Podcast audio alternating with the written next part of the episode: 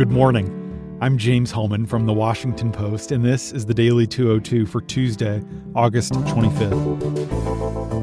Here are election 2020 updates from today's show.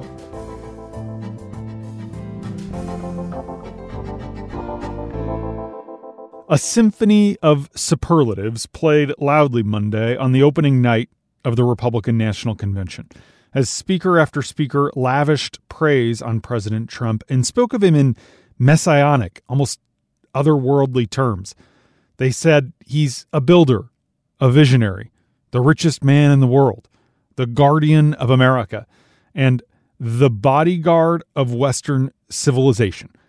Political parties typically adopt platforms at their conventions every four years, articulating their policy priorities and core beliefs, but Republicans decided not to do that in 2020. Instead, the Republican National Committee passed a one page resolution over the weekend stating simply that it, quote, enthusiastically supports President Trump and the party has and will continue to enthusiastically support the president's America First agenda. In other words, the party's platform is Donald Trump. If there were still any doubt that Trump has thoroughly appropriated and consumed the Republican Party, it was erased last night as Republicans kicked off their convention. The quadrennial showcase of republicanism began instead this week as a celebration of Trumpism, a nationally televised high definition paean to a president known for his outsized ego and taste for the grandiose, who is overwhelmingly popular in his own party. Underscoring Trump's dominance of the GOP is the absence of any of the party's previous presidential nominees. Mitt Romney's not invited. John McCain's no longer alive, but his wife recorded a message for Joe Biden last week and George W. Bush is also not participating.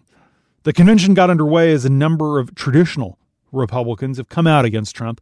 On Monday, Democratic nominee Joe Biden's campaign announced the endorsement of more than two dozen former GOP lawmakers, including former Senator Jeff Flake of Arizona. Meanwhile, Miles Taylor, a former top official in Trump's Department of Homeland Security, launched a new group called Repair 45, through which current and former administration officials will work to defeat the president and publish commentaries about him. Taylor said he has at least two current Trump administration officials helping his effort behind the scenes. The quasi virtual convention is itself a Trump production. The president is set to appear on each of the four nights of primetime programming, concluding with his formal acceptance speech Thursday from the South Lawn of the White House. Each night will also feature a keynote address by a member of the Trump family, starting with eldest son Don Jr. last night.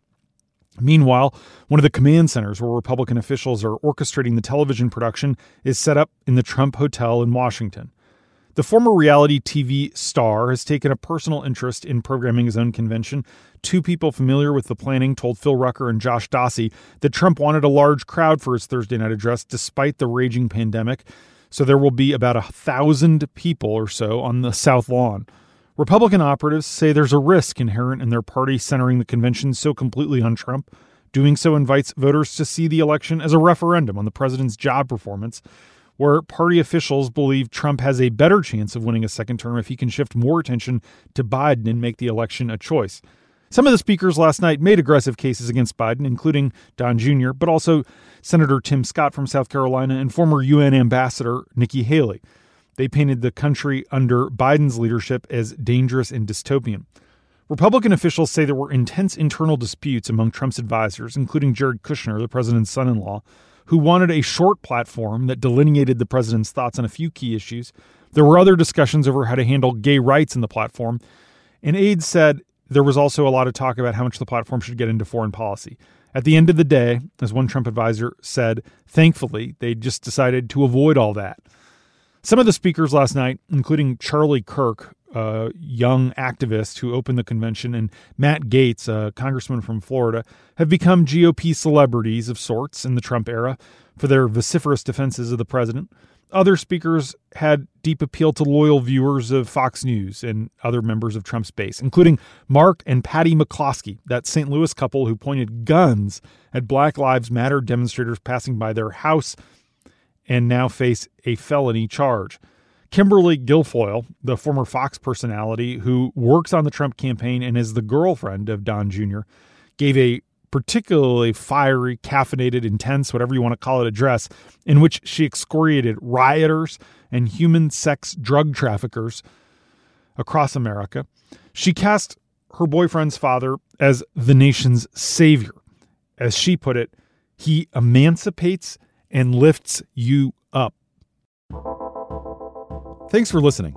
I'm James Hohmann. If you want to hear full episodes, find The Daily 202 every weekday morning wherever you get your podcasts.